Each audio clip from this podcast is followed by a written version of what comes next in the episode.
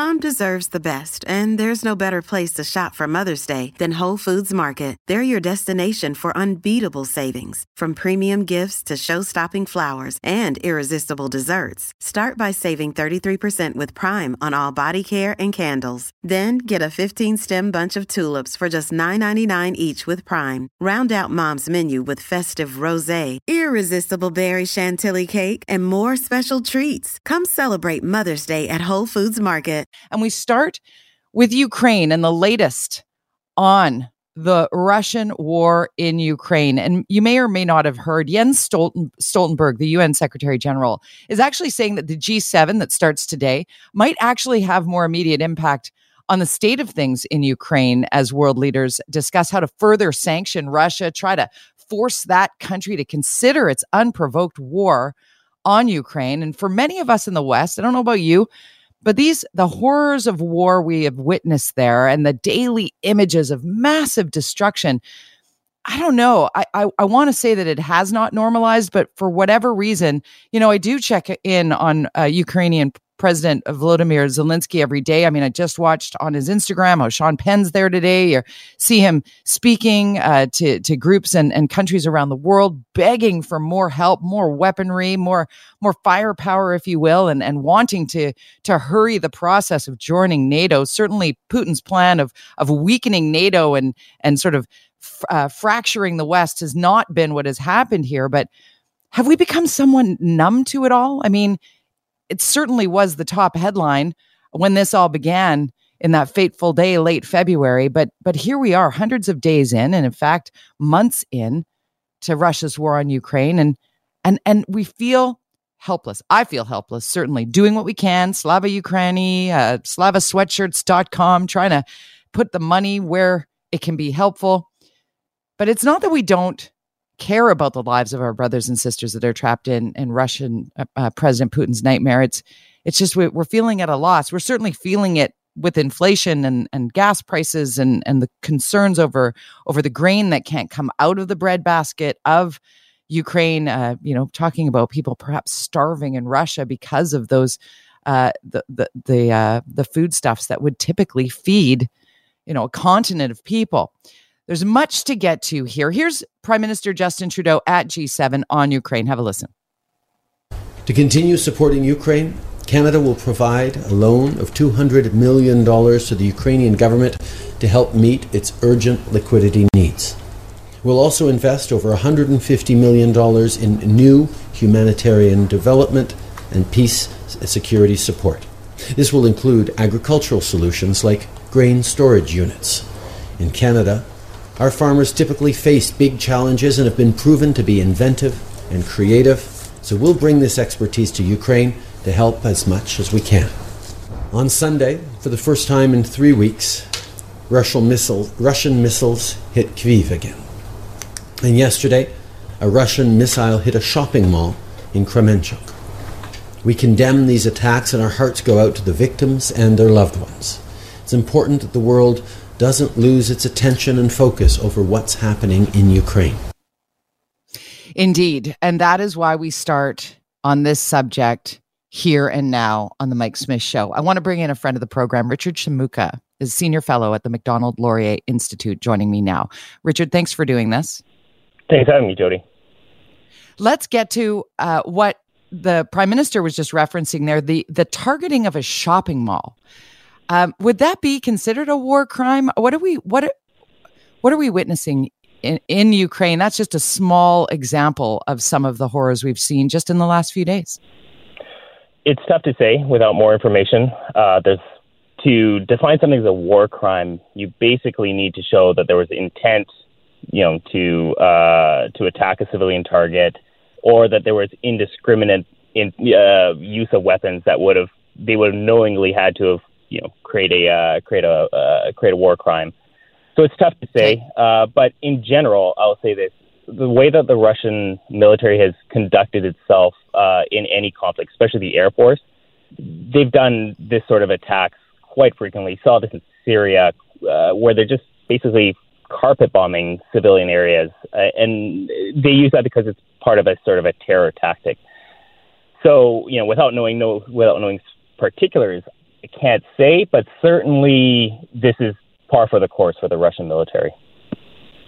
So, can you take us on a bit of a journey, Richard, that tells us maybe what the end game here is for Putin? I know we none of us have a crystal ball, but it felt like you know the Russians first went in when we first talked. I mean, we've talked a couple of times now. I, I'm grateful for your time and your learned perspective on this, but early days, it felt like, oh, here they go. Russia's going to come in and sweep through Ukraine and take hold of it, and then not really uh, expecting the the pushback and the the the character and the motivation of the Ukrainian people, uh, and literally citizens and civilians standing up for uh, some semblance of freedom in that country, and and and the war of of back and forth and the pullback and the the swing around, and then this sort of this escalation in Kiev that we've we've seen just in the last few days this could really go on and on and on and on and on. What what have you seen tactically in this war? So definitely at the start, uh, Putin had the intent to basically put in a puppet government within, if not most of Ukraine, uh, a large component of it, Kiev and and uh, and uh, Kherson and uh, Kharkiv, the major uh, cities, and Odessa in the south. But since the first part of the war, where uh, we saw the Russians, as you say, be pushed back significantly, he's really, or the Russian military has really focused its efforts on uh, on the east, which are these two provinces that they have controlled uh, large parts of. They've set up a puppet government in both, uh, and and now are trying to focus their efforts basically to salvage something out of this because it's pretty clear that the Russians are not going to be able to take over the rest of the country at this stage anymore. That what they can sustain is enough to try to push slowly and using massive amounts of artillery and conventional weapons in order to uh, in order to kind of push back the ferocious Ukrainian response or counterattack. And so in towns in the city of Severodonetsk, which is probably the flashpoint for last month here, there's been a pitched battle to sort of try to take the last remaining large city in one of these two provinces. And then we, it's unclear exactly where it's going to go from here, but certainly this would be what he could uh, point to as an achievement. The problem is that there's some indications that the Russian government is maybe nearing the end of its logistical uh, footprint. That just it's it's starting to run out of artillery shells and a lot of the basic combat materials it needs to sustain this war because the battles in the east have been so ferocious and the, some of the uh, Western sanctions have been effective at curtailing their ability to produce more arms and uh, machinery in order to sustain this, com- uh, this combat. Can you get a little deeper into the sanctions? You know, I, am certainly no expert on this, but reading as much as I can, and and Russia possibly defaulting on a massive loan that could really rock their economy, right? Yeah, so there's two parts of this. Uh, one part, which is probably not very helpful from the West, is that major Western countries and other countries, non-aligned countries like India and uh, China, continue to buy Russian energy, uh, uh, oil and gas. And there was a report a couple weeks ago that basically Russia is obtaining about $1 billion per day uh, from uh, exporting its energy across the world. Uh, and this last, as uh, you sort of teed up on this, was the G7 is trying to trying to curtail the effectiveness of those uh, of those exports. The other side of it is the very large export, um, sorry, sanctions that cover a whole range of goods, whether it be um, uh, advanced, like just getting computers is very is going to be very difficult, or it is difficult now. Uh, basic kind of uh, goods and uh, services that would be utilized for the military, and also excluding the Russian econo- or financial system from Western uh, from the Western economic system writ large. That has been extremely effective, and that's one of the reasons why they've. We think it's not. It has been fully confirmed yet that they've actually defaulted their debt for the first time since uh, 1918 and that kind of shows just how crippling some of the sanctions are. So it's a bit of a big, big bit of a mixed bag, but certainly mm-hmm. uh, it has been very effective at uh, crimping large, uh, significant portions of the Russian economy, and it's only going to get worse because as they're unable to obtain some basic necessities, that's going to affect large parts of the economy. There's going to be widespread effects. And that will take that will take months to kind of work through, but they are going to be crippling. What about fatigue here in the West? People who are feeling the strain and stress certainly first world problems in the most literal of senses but uh, you know because our homes are not being bombed uh, our society is not being attacked the way that it is in ukraine. However it is certainly what is causing the root cause of why gas prices are where they are which is triggering inflation which is having you know a widespread impact on particularly people who are you know just barely making it after coming through covid-19 how does that fatigue here in the west uh, impact how this is all consumed and and and the supports. I mean, hearing Prime Minister Trudeau saying we're going to put forward a two hundred million dollar loan and then hundred and fifty million dollars in support uh, for Ukraine. The announcement at the G seven. Yeah, no, and I think that's a pretty safe point, and it's it's tough to say. I, I don't think there's people are drawing the direct line so much between what's going on in Russia and the inflation. It's more, you know, my my fuel costs are going up. Please do something about it, right? Uh, yeah. But certainly, it's it's also uh, going back to what you were talking about right before, uh, which was that mm-hmm. uh, there's a bit of um, fatigue with this. I think the nature of the conflict doesn't make it as evident what's going on. The first couple months where you saw you know heroic uh, Ukrainian defenders in the streets fighting it off, it's the nature of the conflict now because it's so heavily focused on artillery and uh, UAVs, and and it's not as evident. You don't see the heroic figures that are fighting, right? It, it's very yeah. antiseptic to some degree. I think that doesn't really resonate as much. In addition to the war fatigue, you know that that that is that is going on, especially with uh with the prices. I, uh, so it, it's tough to say. Right now, what you see from the West is that the leadership remains fairly committed to seeing this through. Uh, we'll see when it comes close to the fall, especially when the need in Europe to uh, increase its energy stocks to prepare for the winter. How does that play out? That's probably going to be a. Uh, it's going. Well, it's better to check back then because right now it's it, right now there is solidarity. I'm not too sure how long, if it will last long, or if there will be a war at that time. It's it's unclear at this time. Richard Shimooka, thank you so much for your time. I appreciate you. Thank you very much, Joe. And if you have a loved one with dementia or heart or Alzheimer's, it is heartbreaking to say the least to see them worried or stressed when they get confused or worried and stressed to be left somewhere that they don't necessarily recognize, even if it is their home, whether it's a long term care home or the family home. Sometimes they don't know where they are. I know I would use the little white lies to keep my dad calm when I would leave his long term care home at Delta View. I'd say, I'll be right back, dad. I love you. I'll be right back. That was our standard routine. He'd be like, okay. And be sitting there watching golf or what have you. And he just wouldn't even, if I said, I'm leaving now, he would get agitated. So I'd use that little white lie. You see where I'm coming from? Therapeutic fibbing is the technique, and it's often recommended by dementia experts. It's tough as a caregiver to wrap your head around it but it is the practice of agree- uh, agreeing or saying things that are not true to avoid causing someone that distress and to make them feel safe and comforted. It's helpful, really helpful for caregivers uh, to keep that calm waters. Now, there's a Vancouver team of producers and filmmakers who created a video series for Alzheimer's treatment. It's called Therapeutic Fibbing. Here's just a taste of it. Listen to this. How do you know? Like, are they like kids like you? Time for me to go home. Uh, now where did I put my jacket? Oh, not again. Mom, this is your home. No, no I, I want to go to my home. Nana, you live right here. Remember? I don't think so. Look around you. See, it's your, it's your conch. Yeah. It's quite an impactful and brilliant video. So we're bringing on the producer and the co-writer and co-director, uh, Katrina, Katrina Prescott, excuse me, Katrina Prescott, and Jessica Fraser are joining me on the line. Hello there. Hi. Hi.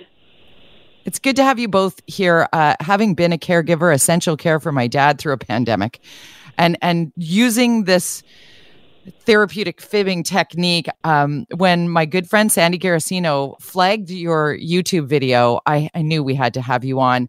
Can one of you tell us, uh, start with the story of, of how this came to be for you? Why, uh, let's go, Katrina. Why did you feel that producing this was, uh, was a must do for you?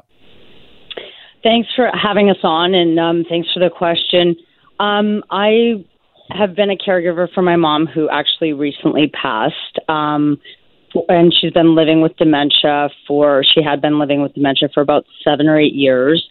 And it was a really intense uh, challenging and special journey. And i met a lot of people along the way that also had challenges and um, hardship and also a lot of joy. And um, we just really don't see that very often. And when this opportunity came to make this kind of content, it really felt like a good fit for me.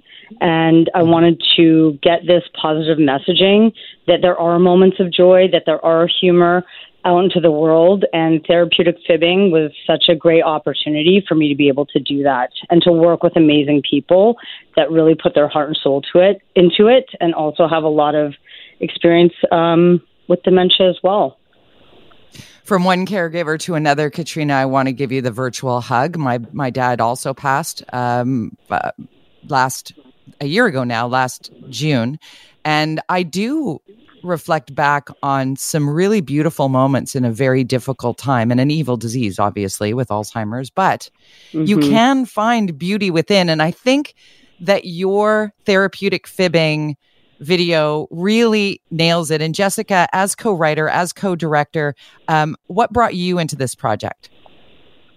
Well, I have a, a, a similar uh, journey that you and Katrina have in that I have a mom living with dementia. She was diagnosed 10 years ago. And um, and I love her deeply. She's an extraordinary force and continues to be. And our family navigating how to to journey with her on on, on this path um, has had many moments of laughter, many moments of joy, and lots of fallible human moments of frustration and upset, and uh, not entirely knowing uh, how to do it perfectly. And so, uh, Katrina and I, and Pat Holden, who also had a parent with dementia, um, thought it was an incredible platform to try and help other caregivers uh, through telling very human centered stories um, and and to to share techniques on how to do it how to do it with joy. And with this family in the therapeutic fibbing uh, video that I'm referencing here, the one that I'm referencing is it, you take mom on a road trip. Katrina, tell us about the road trip in this video. Um, yeah, I love this um, video, and uh, it's you know it's such a great technique to just be able to go with the flow and, and go along with the person and meet them where uh, where where their needs are in the moment instead of always pushing back. I think that uh, this is something that we feel naturally. Maybe we we gravitate towards that naturally. No, this isn't right. We are home. Uh, this is what we're doing. We're here. I need you to come alongside me and remember that you're home and sometimes just letting go a little bit, going with the flow.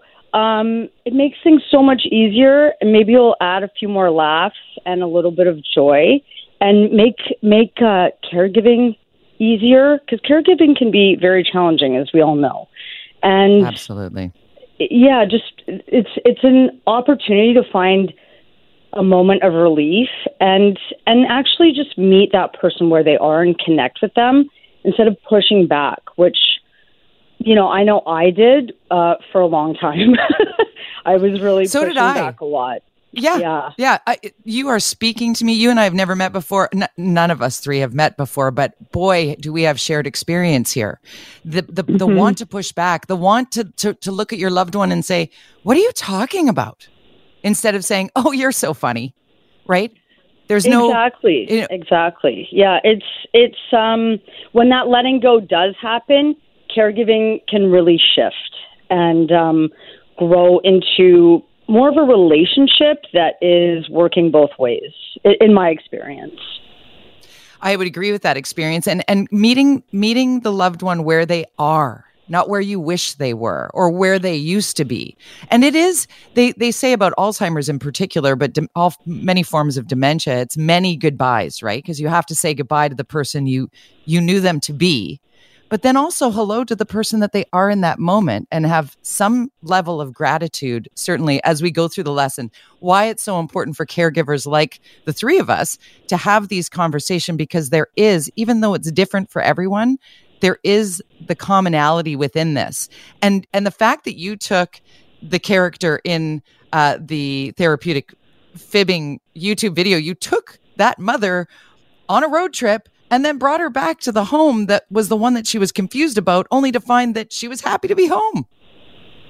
Just a small reset can make a huge shift right? It's these yeah. two degree shifts if we can find them within us and and just exactly like meet meet the person where they are um it just things can be so much easier.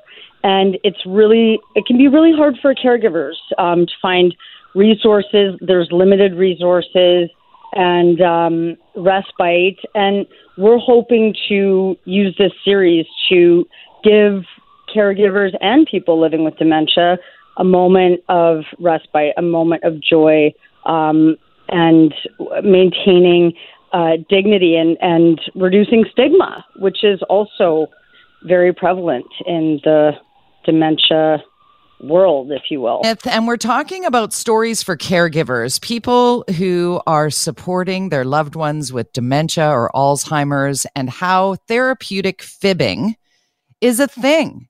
And also the importance of caregivers coming together and, and talking about their experience, the learned experience. I know Ellie Harvey, who is an actor and, a, and an incredible human, helped me when my dad was first diagnosed with Alzheimer's. And she said, If you're interested, I'll give you Caregiver 101. And boy, did I tap into that knowledge throughout my more than a decade of caring for my dad. It helped immensely. I've learned a great deal. Katrina Prescott also in, in a similar situation, having been primary care for her mother, who is now passed, and Jessica Fraser, whose mother is still living with uh, dementia. My guests here to discuss their project about therapeutic fibbing and stories for caregivers uh, on uh, YouTube is a great resource. Boy, I didn't know about this until uh, just finding it yesterday, and and we're really speaking about the the video series that the two of you have produced and written and directed together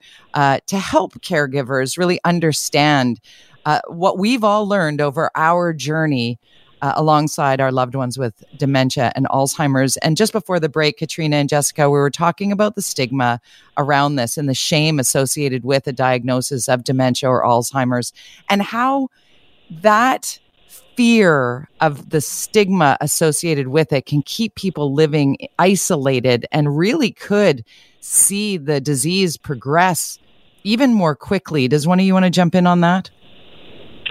Um, yeah, sure. I mean, I, I, uh, the stigma is very real. Um, a diagnosis of dementia, everybody disappears, is often what's said. And um, people who do get diagnosed with dementia often don't share that news with um, friends and family and, and hide it. And it, it is very isolating. Um, that's one way it's isolating. It's also isolating. Um, if the news is out, um, because people do disappear. My mom, for example, all of her friends disappeared except for one. Um, and wow. she is still my friend now. She texted me this morning. I'm sure she's listening right now, but there is a lot of stigma. She stuck around because her mom also was living with dementia and she really understood it. But in in the in the climate right now, that stigma really, really does isolate people and, and, it, and it hurts people.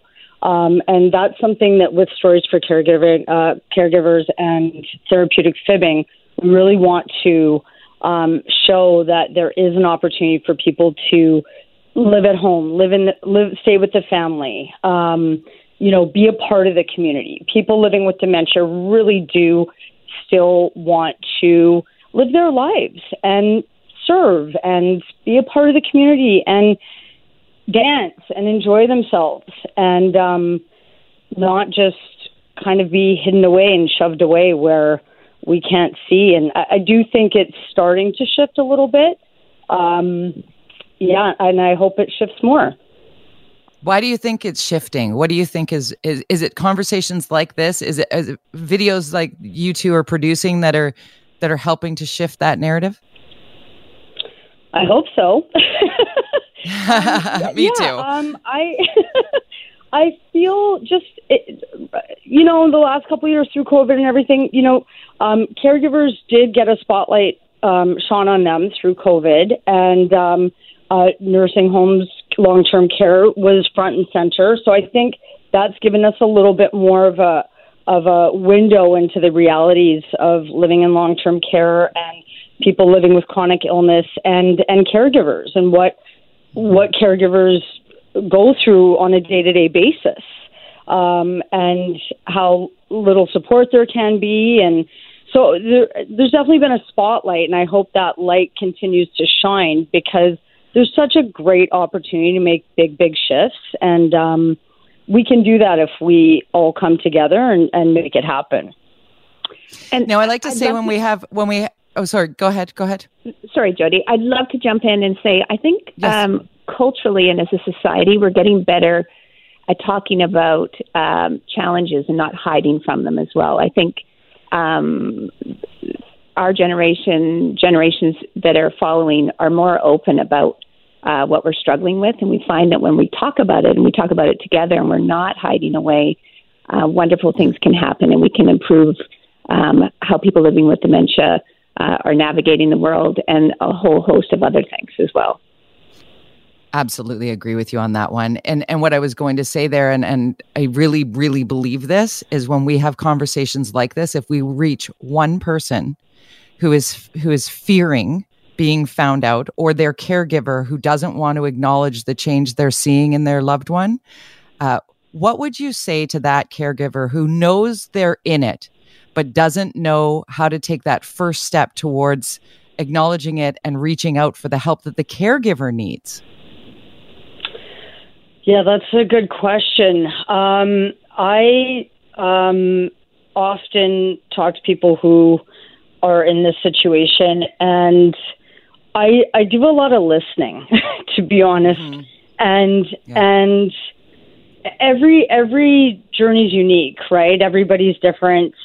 Um, but really, and this might sound a little bit corny or cheesy, but I really remind people to breathe and to to stay grounded. This is part of the stigma. I think is we just go to fear. You know, we hear the word dementia and it, whatever's happening for that person, but it's, it's probably fear based reaction.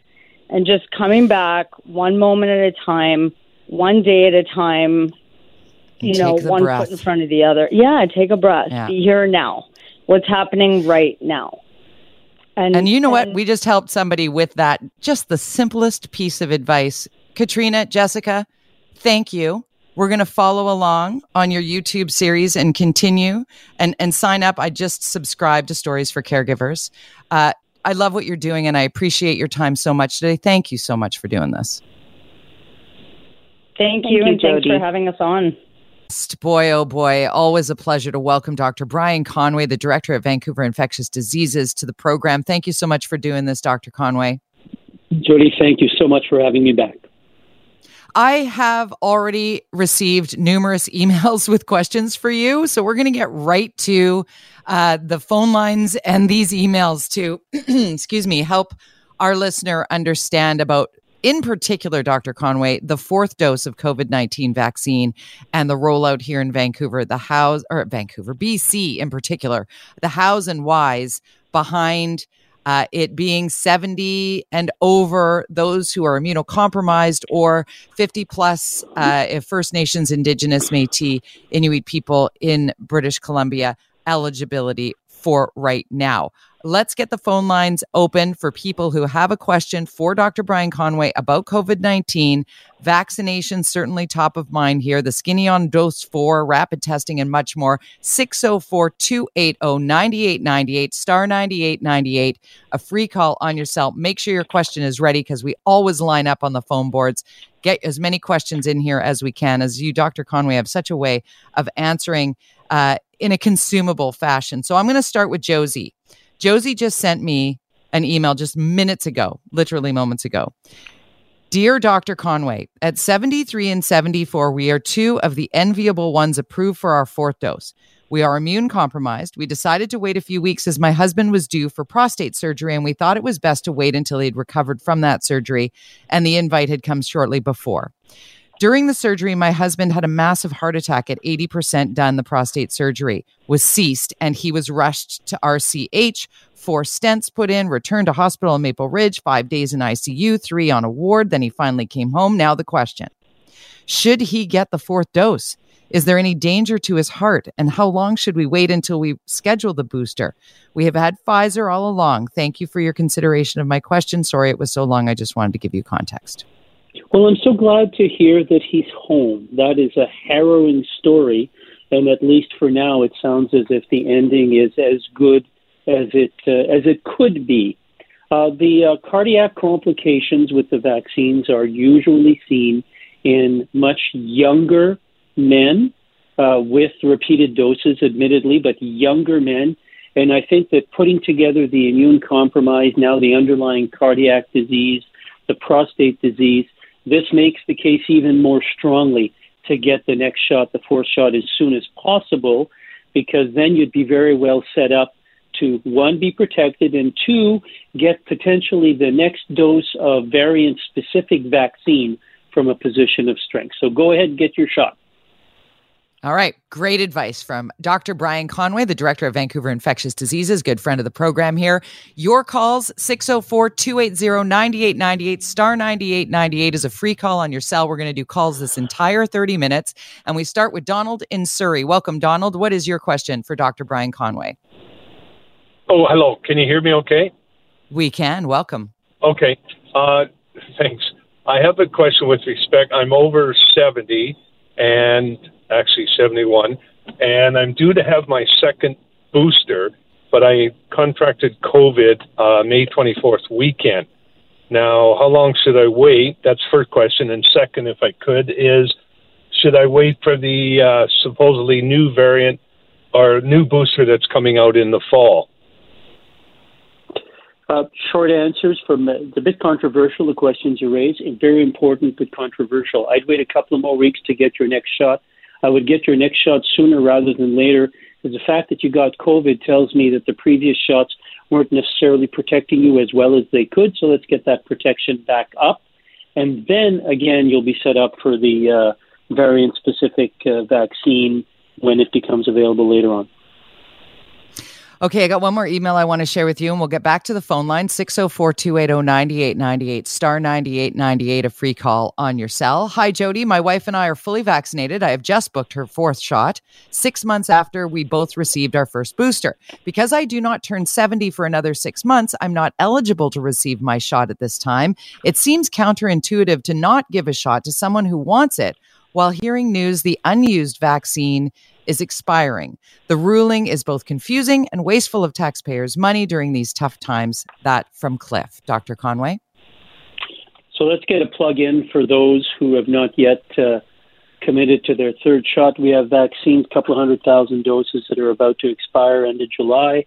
Uh, half of British Columbians who are eligible for their third shot haven't gotten it.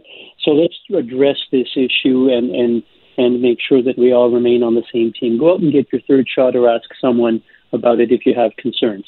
In terms of the fourth shot, you raise a very important gray area. And my sense is there is the possibility to apply for an exemption in this setting if you're in an environment where others who are over 70 are getting it, if you have underlying medical conditions. Putting all of that together, I think it makes a lot of sense to advocate for someone who's 69 and a half in an environment you described to go get their shot. So that's the way I would approach it if someone showed up and asked me the question on an individual basis. Hopefully that helps. Uh, we are with Dr. Brian Conway, the director of Vancouver Infectious Diseases Center, and uh, we are talking all things COVID 19. If you have a question, there are no dumb questions here.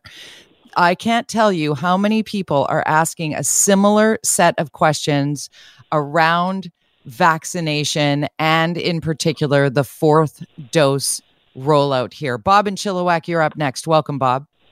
Oh, oh it's Rob. Rob, actually, that's okay. Oh, Rob, sorry. No problem. Hi, Rob. Say, I'm say I'm just wondering. My mom's in a long-term uh, care home out here in Abbotsford, and I'm just wondering. Uh, you still have to be. Uh, they're still requiring rapid tests to, to enter, but I was under the impression that there's no more mandate to have to do that. Is that correct? And I have one more quick question after that, if if, if possible. If really you quick. can you can stay on, no problem. Yeah. Okay, yeah. So quickly, I'll answer quickly. Institutions are free to set whatever rules they have that they feel will protect their staff and their employees. Wow. Many medical clinics, including ours, still have a mask mandate. So I think uh, it really, uh, uh, I think that's from that's where that comes from. Okay, well that that's follow-up, interesting. That it, it's just interesting that a care home can overrule Bonnie Henry, who is the health authority of the province. It doesn't. I don't know. It just doesn't seem right to me. But then my other question is, um, why is it that we see on commercials this and that. Why are they going to vaccinate children so heavily? Because you would know, doctor, the the death rate for 19 and under is not very high. Um, I'm just wondering why do they want to vaccinate children so so so much? I'm curious to that. Thank you. So so I'll come back to your first question real briefly. Is that when Dr. Henry sets out standards, these are the minimum standards that everyone must adhere to individual institutions are perfectly um, uh, able and authorized to set their uh, their own rules. And and I've heard even of some some homes who where where people are invited over. There's some older people, some younger people. They say, well, I want to expand, but I would like everyone to kind of wear a mask as much as possible. That's the spirit in which I sort of see that. Vaccinating children is uh, partly for two two really important reasons. One is uh, we're seeing long COVID happen a bit more often, so they don't get sick as much as as uh, older uh, individuals require hospitalization and potentially succumb to the to the illness. But uh, you would think that if a two-year-old gets long COVID, uh, this is something that we should try to avoid. Second, children are around older people. If they get if they get it, they could transmit it to susceptible individuals who they themselves might be at risk of being hospitalized. That's why it's so important to vaccinate children. Continuing with Dr. Brian Conway, the director of Vancouver Infectious Diseases, taking your calls on all things COVID 19. And in particular, Dr. Conway, as I mentioned, we're really wanting the skinny on dose four. You've been, you've been fielding a lot of questions, people very confused as to why in other jurisdictions the rollout of dose four of the COVID 19 vaccine has been widespread, uh, whereas here in British Columbia, it is reserved for those over the age of 70 and immunocompromised uh, and uh, First Nations, Indigenous peoples as well over the age of 50. I know there are a lot of complexities here, and I really do appreciate both your expertise and you giving up some of your precious time to be with us here today. And of course, the phone boards reflecting the want for people to tap in to your knowledge. We're absolutely jammed here on the phone boards. Uh, we're going to continue down here. Neil and Surrey, you're up next. Welcome. Hello. Hello, Neil. Welcome. You're on the air. Yeah, I got a question. Both my wife and I were in mid 60s. We've had three Pfizer vaccination. What if given the choice, what should we pick for our fourth when it does come available to us? Like Moderna, Pfizer? Uh, Moderna, for sure. I think that uh, there's a lot of data that the mixing and matching is good, that you'll uh, get a higher, a higher uh, amount of the antigen, sort of the stuff that stimulates your immune system with the Moderna, and your immune system will see it differently than it saw the Pfizer. That's uh, uh, the information we now have suggests that's the way to go. Interesting. I'm a three Pfizer girl, so I'll I'll look for the Moderna. Of course, I'll take whatever anybody wants to give me, but I'll I'll ask if Moderna is a possibility. Dawn just sent me an email. Very simple, and I get this one a lot. Why the 70 year old threshold for the second booster? Is it because we lack sufficient supply? No, not at all. Supply is not the issue. We may have to throw out hundreds of thousands of doses in a matter of weeks. There is legitimate scientific debate, and I and many others have called for all of these uh, public health leads, Dr. Henry or colleagues in other provinces and territories, get together behind closed doors for a day, hash it out, come out with a consensus that all Canadians can live by and that we uh, we will all apply.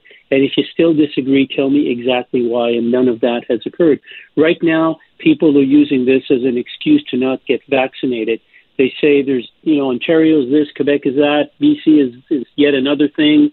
Uh, they don't know what they're doing. I'm going to sit this one out. And we need to get around that objection. That's unfortunate. Chris in Langley, your patience has paid off. Welcome. You are on the air for Dr. Conway. Hey, thanks, Jody. Uh, yeah, just to parlay off what the doctor just said, uh, uh, it's interesting. Yesterday, you had an expert on. I can't remember his name. Uh, Jason Tetro. Yeah, he suggested. Uh, um, oddly enough, he suggested if you're up for your next uh, shot, you might just mask up and wait it out for the for the uh, fall because the the, the new worked uh, vaccines coming out. Uh, this doctor, as well as others, have, have suggested you get it right away and get yourself ready for that shot when it comes out.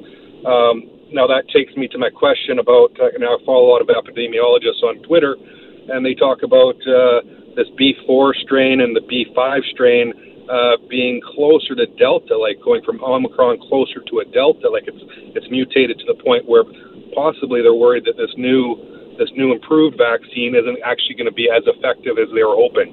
Uh, do you know anything about that? And and it, and it kind of goes to what you're saying is that there's not a lack of consensus.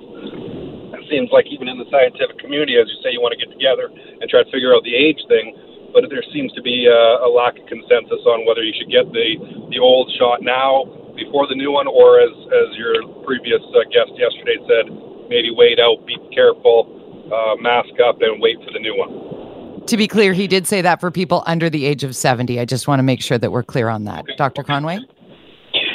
So I think there's great consensus on everybody needing a third shot. And uh, a lot of British Columbians haven't made that uh, decision for themselves. And the program must emphasize getting everyone to uh, to that third shot.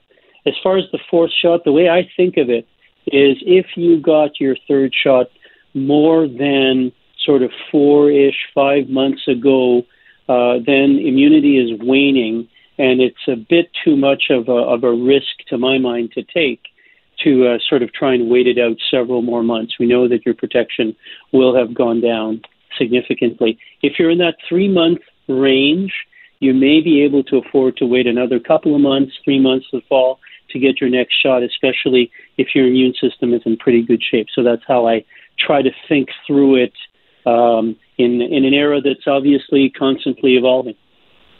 We only have about a minute to go here, Dr. Conway. So I'm going to ask this of you when it comes to however long the wait might be for your fourth dose. Obviously, getting up to the third dose is the key here. Third is the baseline. But while you're waiting for your fourth dose, we should all be washing hands, masking up, staying home if feeling at all unwell, testing using rapid tests, correct? Oh, that's exactly right. I've been yes, yes.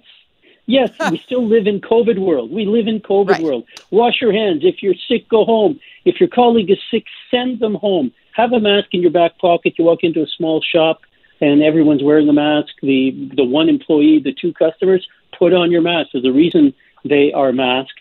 That plus getting all the shots you're entitled to is the best way to live productively in COVID world. Absolutely protecting ourselves and protecting our community. Dr. Brian Conway, you're an absolute touchstone. Thank you so much for doing this.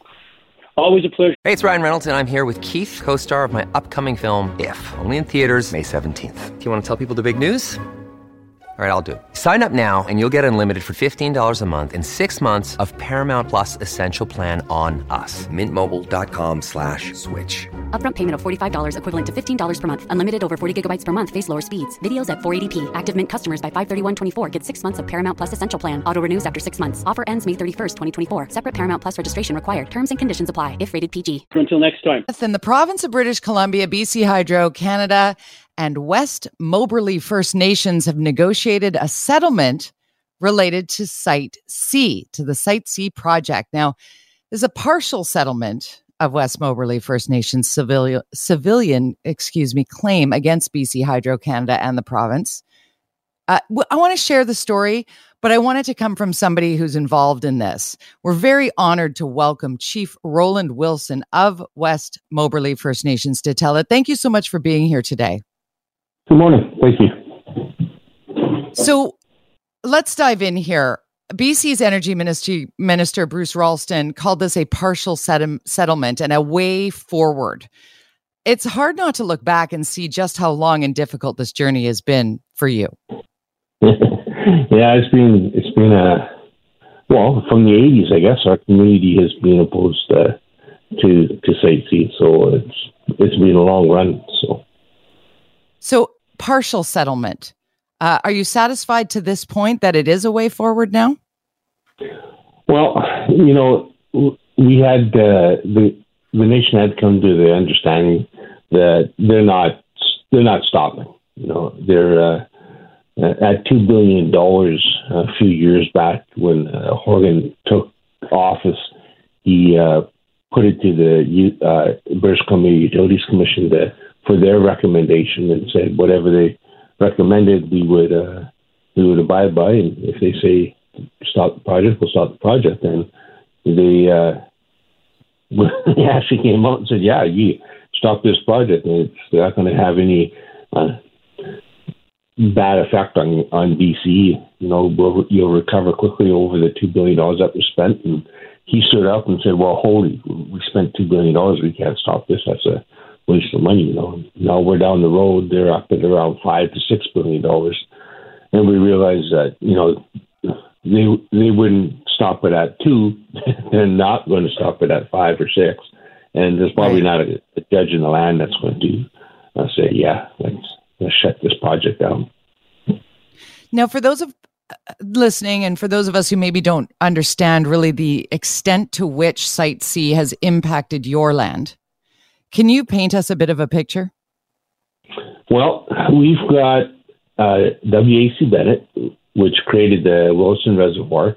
We also have uh, Peace Canyon Dam, which created the Dinosaur Reservoir, and this is the third installment uh, on on the river, and it's basically the last functional chunk of river valley that we have in our proximity that we could use. Uh, lots of animals move back and forth through the through the area. You have to understand the importance of the Peace River as a river system in our territory. It's the main artery that flows through our through our territory, and all the other rivers that are around us flow into the Peace River from one end or the other. And, uh, you know, it's, it's like the, the created the issue with the caribou that we have here. Uh, yeah. We also created the issue with the mercury in all the fish in the Williston system. And this is an extension uh, of those historical ongoing impacts that uh, is happening. And when they announced Site C back when Gordon Campbell was premier, we wanted to sit down with BC, all of us, not just West but all of the Treaty 8 nations wanted to sit down with BC and find a way forward where we could save the valley and, and also meet the energy demand that BC was stating it was going to have. That was well over 10 years ago, you know, and and the uh, the energy demand that was immediate back then is still not immediate now. You know, and that's BCUC had stated there's no demand for this energy, and if there was, there's a better way to produce that energy, and they pointed to geothermal. We're with West Moberly First Nations Chief Roland Wilson. Uh, Chief Roland Wilson, can you explain to us what is involved in this partial settlement? Are you allowed to speak to the specifics of how, you, in laying out the, the amount of land that is now uh, flooded? Uh, is, is there other lands that are being offered uh, as well as a piece of the investment in this? How does this work? Well, what what we uh, were able to, I guess, negotiate was pretty much basically what they've offered the other nations. Um, right. Outside of the uh, contracts, uh, you know, we were we were uh, pretty clear with them that we didn't want to have any part of destroying the valley. We will be involved in the restoration and rehabilitation of the valley and the ongoing cleanup of, of the mess that they're making.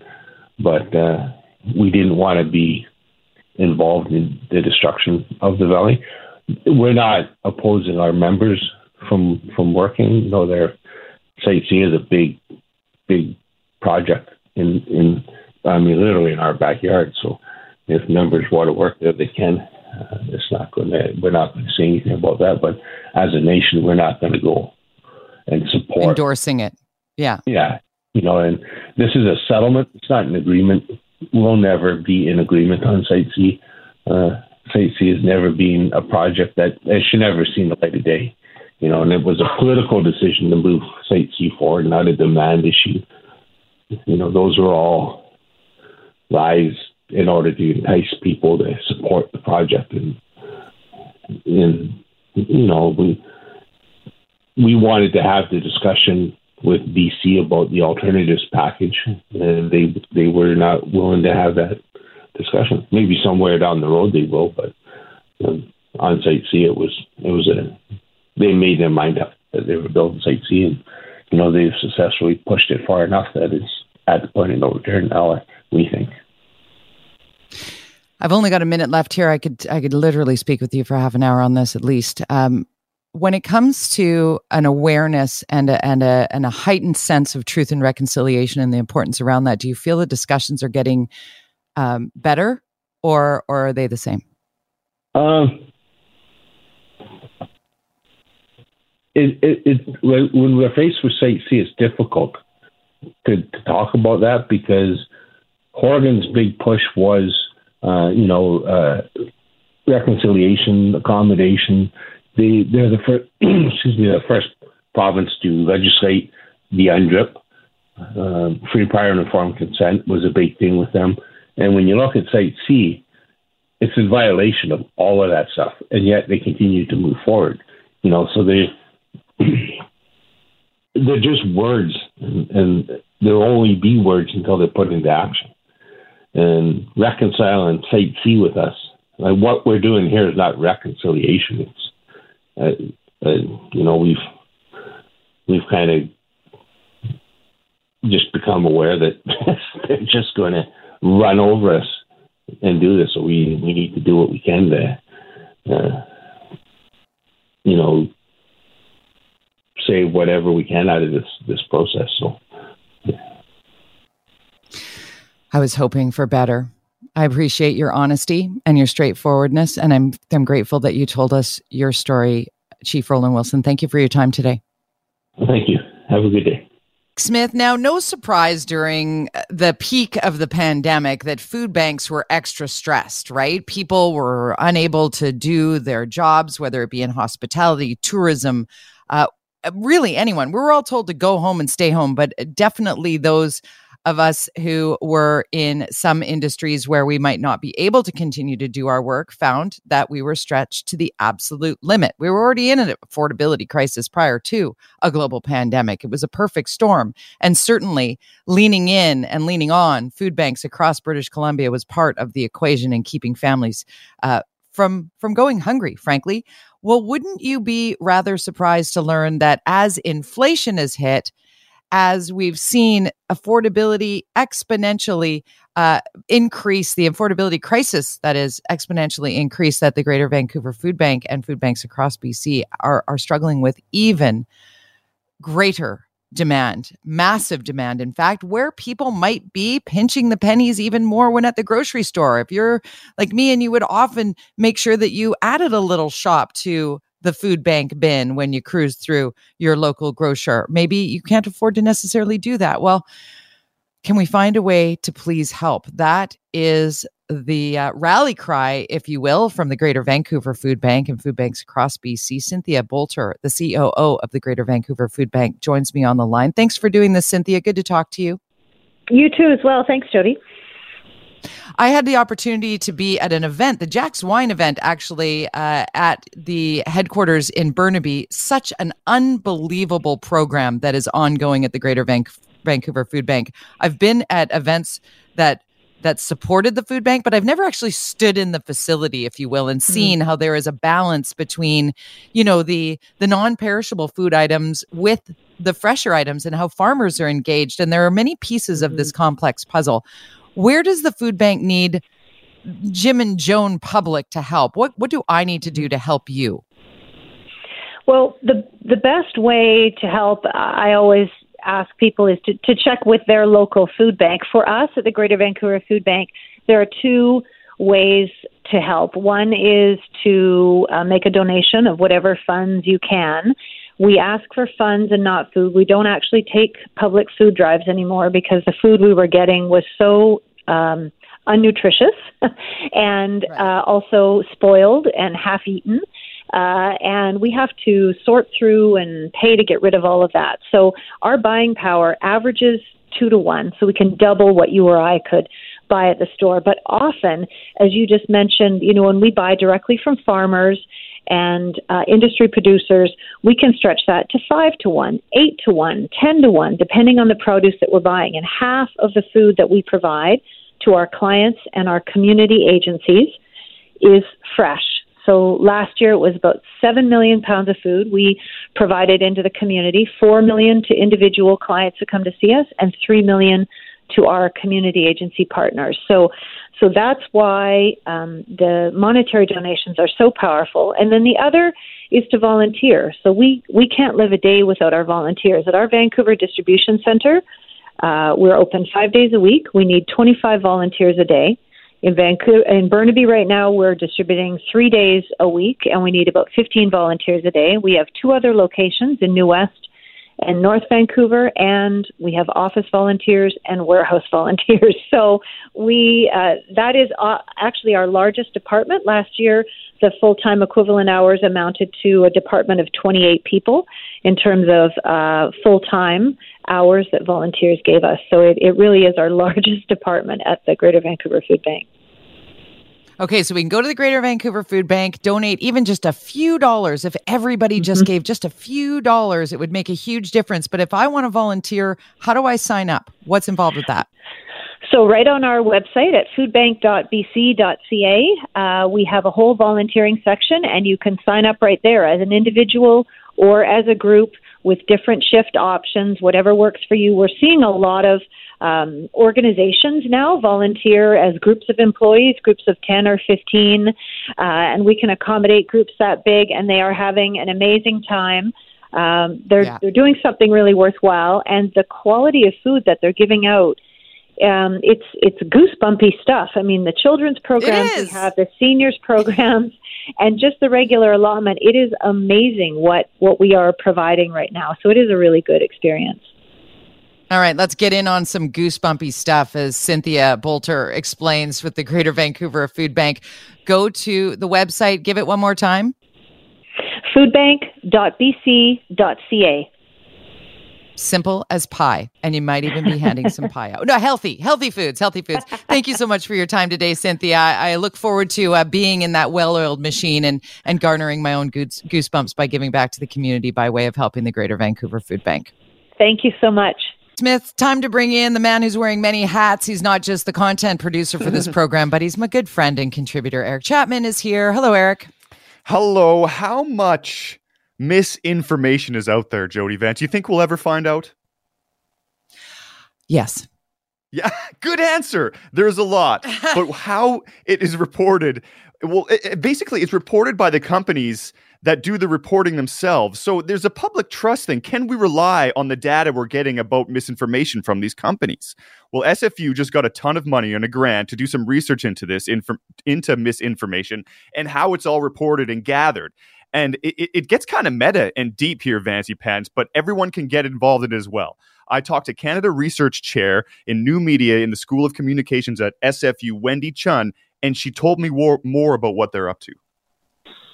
Yeah, and one part of our project is going to be a free public night school in Vancouver, which will run over 30 days, which will give um, people access to these tools and give them also um, a way to have their their opinions and their lives matter in terms of how we create or think about or imagine technologies in our data filled world.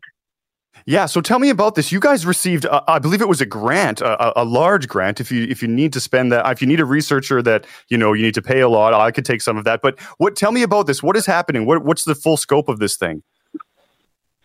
This is a massive thing. I guess we received a very generous grant from the Mellon Foundation, um, uh, 6.2 million Canadian. Um, and no, it's not going towards my salary. I know, I know. I just, I just have to ask. You know, if it's out there, I just have to ask. That's all. no, no, no, no, no. yeah, no. It's, it's interesting how people imagine um, this this operates, but no, it's actually going to fund graduate students um, postdocs, um, young researchers, um, and across uh, six different institutions. Um, so a lot for SFU, but also um, uh, our partners, the University of Southern California, Emerson College, um, the Social Science Research Council that's based in the U.S., the University of Canterbury, which is in New Zealand, and York University. Um, so it's a, it's a wide um, and it's a really a huge project that has four different parts to it, some of which will be more interesting to um, people inside of academia and some more outside. So part of it, again, is to create these new methods for understanding how social media affects our life without surveilling users. Um, so how can we understand the kinds of rich interactions that happen? And how can we come up with research methodologies that respect users' privacy and their lives as they try to understand this impact. So we're bringing together qualitative and quantitative research. Um, another part of the project says, look, part of the problem with machine learning programs is that they don't, when they say they predict the future, they don't predict the future. What they actually do is repeat the past. Um, so what happens when a program is trained, it's trained on past data, right? So this is how it builds its model. But then when it's validated as true, what happens is it's validated against a subset of that past data that's been hidden. So what it really does is just predict and repeat the past rather than the future. And this is a real problem because rather than learning from past mistakes, we'll repeat them. And this will be what truth is. Um, but this doesn't have to be the way it is with these programs. So think of global climate change um, programs. What they do is they give you the most probable future based on the past, not so we'll accept it, not so we'll say, okay, this is the way the world has to be, but in order to say, no, we need to act in order to have a different future. So, how can we think through the ways these algorithms are being used right now and use them against the grain to think um, through the problems um, we have and how they've been formed, and also think with larger groups about how we can solve some of these problems that these algorithms really are trying to deal with. Um, like, uh, and then the third part, which is um, more based in community engaged co-creation, has the free public night school. We have performances. To have data exhibitions. There's a community led data center in New Zealand that's being developed. There's um, uh, workshops for producing games um, that's uh, designed for youth in Appalachia, um, which is one of the uh, poorest areas of the United States.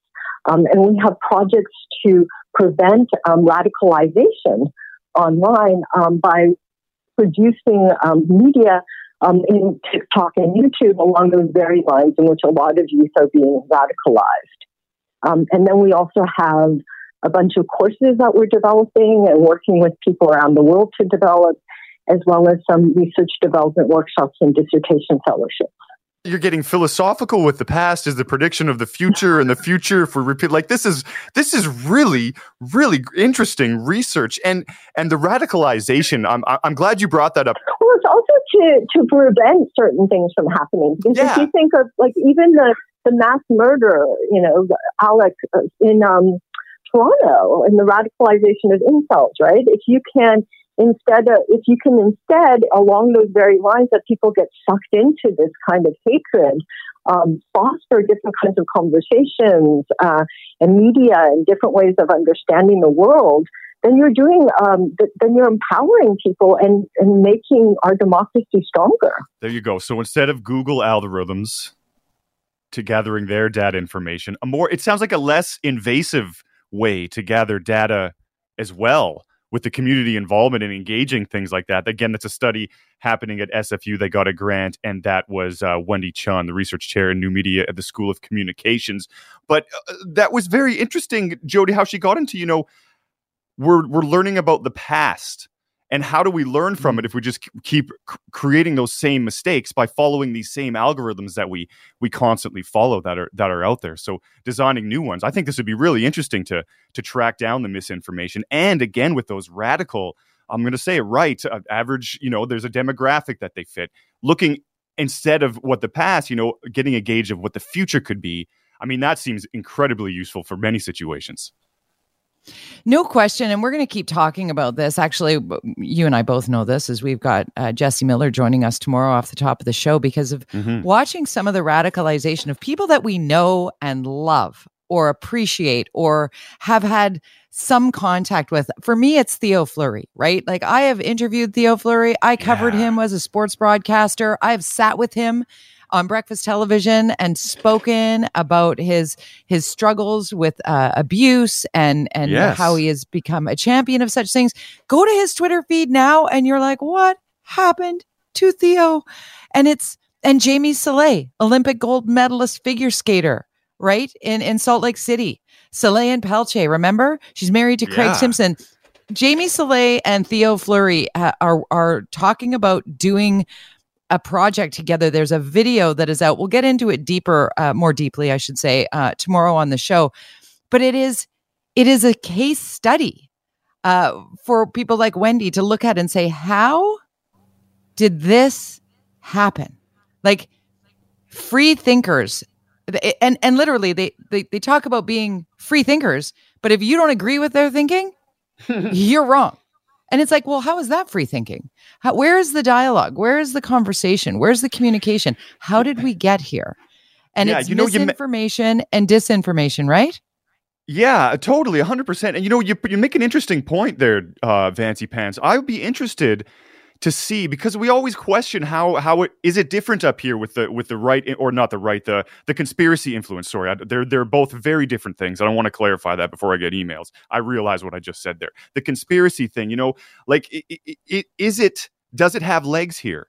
And this could be sort of a, a ground zero for watching. Will this pick up speed? Because I've had this conversation before, and, and, and intelligence has been mentioned um, as a part of this. And I don't know if it is, but I feel like that becomes part of the conversation when we talk about our ability up north here to to deal with these situations and, and handle these, you know, people that have just, you know, gone the, the wrong way. They're lost.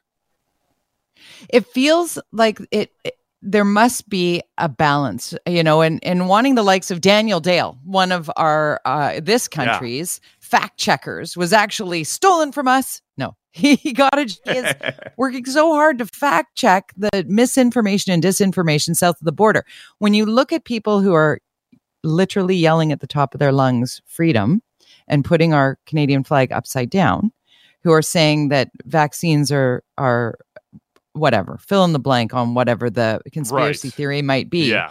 And then you look at the COVID 19 vaccination rates in Canada 32 million, 506,891 Canadians. 85% of Canadians have at least one dose. At least one dose. Fully vaccinated over the age of five, 86% of Canadians. So, I mean, at the very outside, the radical Yeah. piece is very small, but they are so loud Yeah. and and really pulling in people who are maybe just a little bit unnerved or afraid, which is understandable. So painting everybody with these broad strokes just is not helpful to anyone. So if you are tuned in right now thinking that's me, I feel so scared and I'm leaning in on conspiracy theories, make sure you're tuned into the Mike Smyth show at noon tomorrow. We'll have Jesse Miller on with us then. And Eric, I appreciate you bringing Wendy's uh, perspective to the table here. Counting down to Canada Day for many. Uh, during the show, we have had a few unsolicited buzzlines actually from callers offering their thoughts about Canada Day celebrations. Certainly, there are discussions surrounding the colonial nature of Canada Day for many. Liberal MLA for Skeena, Ellis Ross, has been a great moderate voice on Canada Day celebrations in a time of awakening and truth and reconciliation. Ellis Ross joins me now on the line. Thank you so much for doing this. Welcome. Thank you very much. I believe you and I were talking about this last year at this time. And uh, one of the reasons why I wanted to bring you back on, because we did receive a Buzzline uh, phone call yesterday from somebody saying, you know, basically get over it. We're going to celebrate Canada Day. And I know there are many on uh, the other side of that debate saying, hey, it's a colonial holiday. This is not time for celebration for First Nations, Indigenous, Metis, and Inuit people in Canada. Uh, what is your perspective on the Canada Day celebrations uh, that are before us uh, in 2022?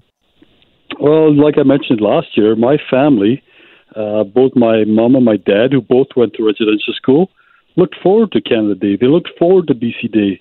And Aboriginals, just like everybody else, like it or not, we enjoy the services that Canada and BC provides, whether we're talking about hospitals, schools, uh, you name it, the highways, everything, cell phones, cars, buses. We enjoy it all. So I, this colonialism, uh, divisive talk is going too far.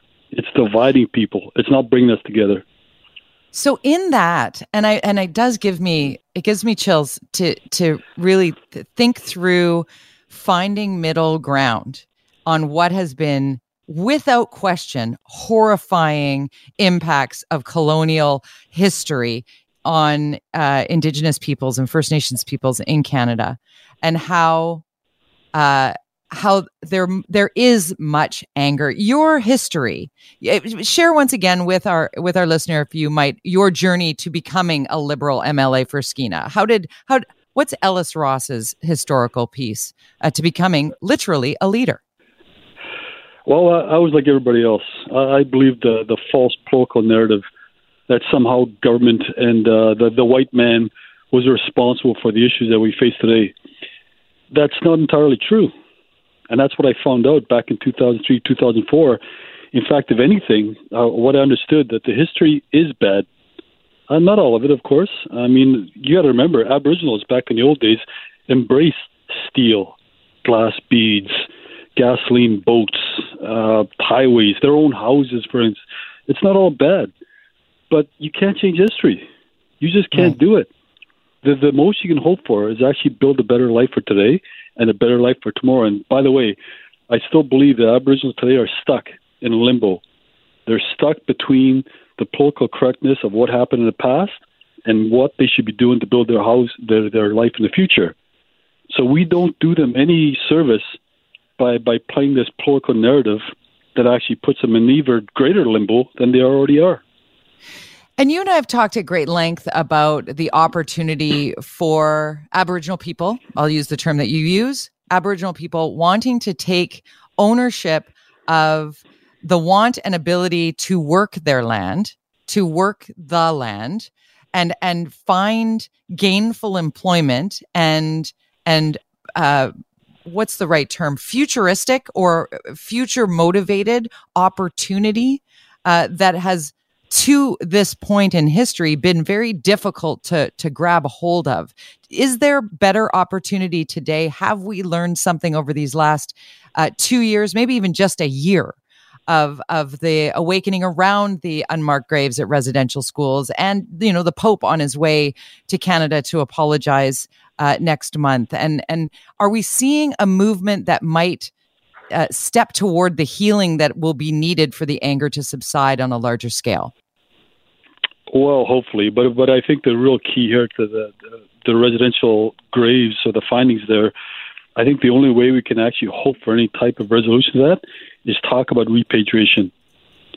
Uh, right. Exhume exhume those graves, identify the remains, and get them back to the communities they came from. But by the way, I, I keep telling British Columbians, you did a great job on reconciliation starting in 2004. You did a great job, and, I, and unfortunately, it all ended in 2017. But if you want to see an example of true reconciliation that relieves the social issues that Aboriginals are facing today, come to Kitimat and come see the dramatic change.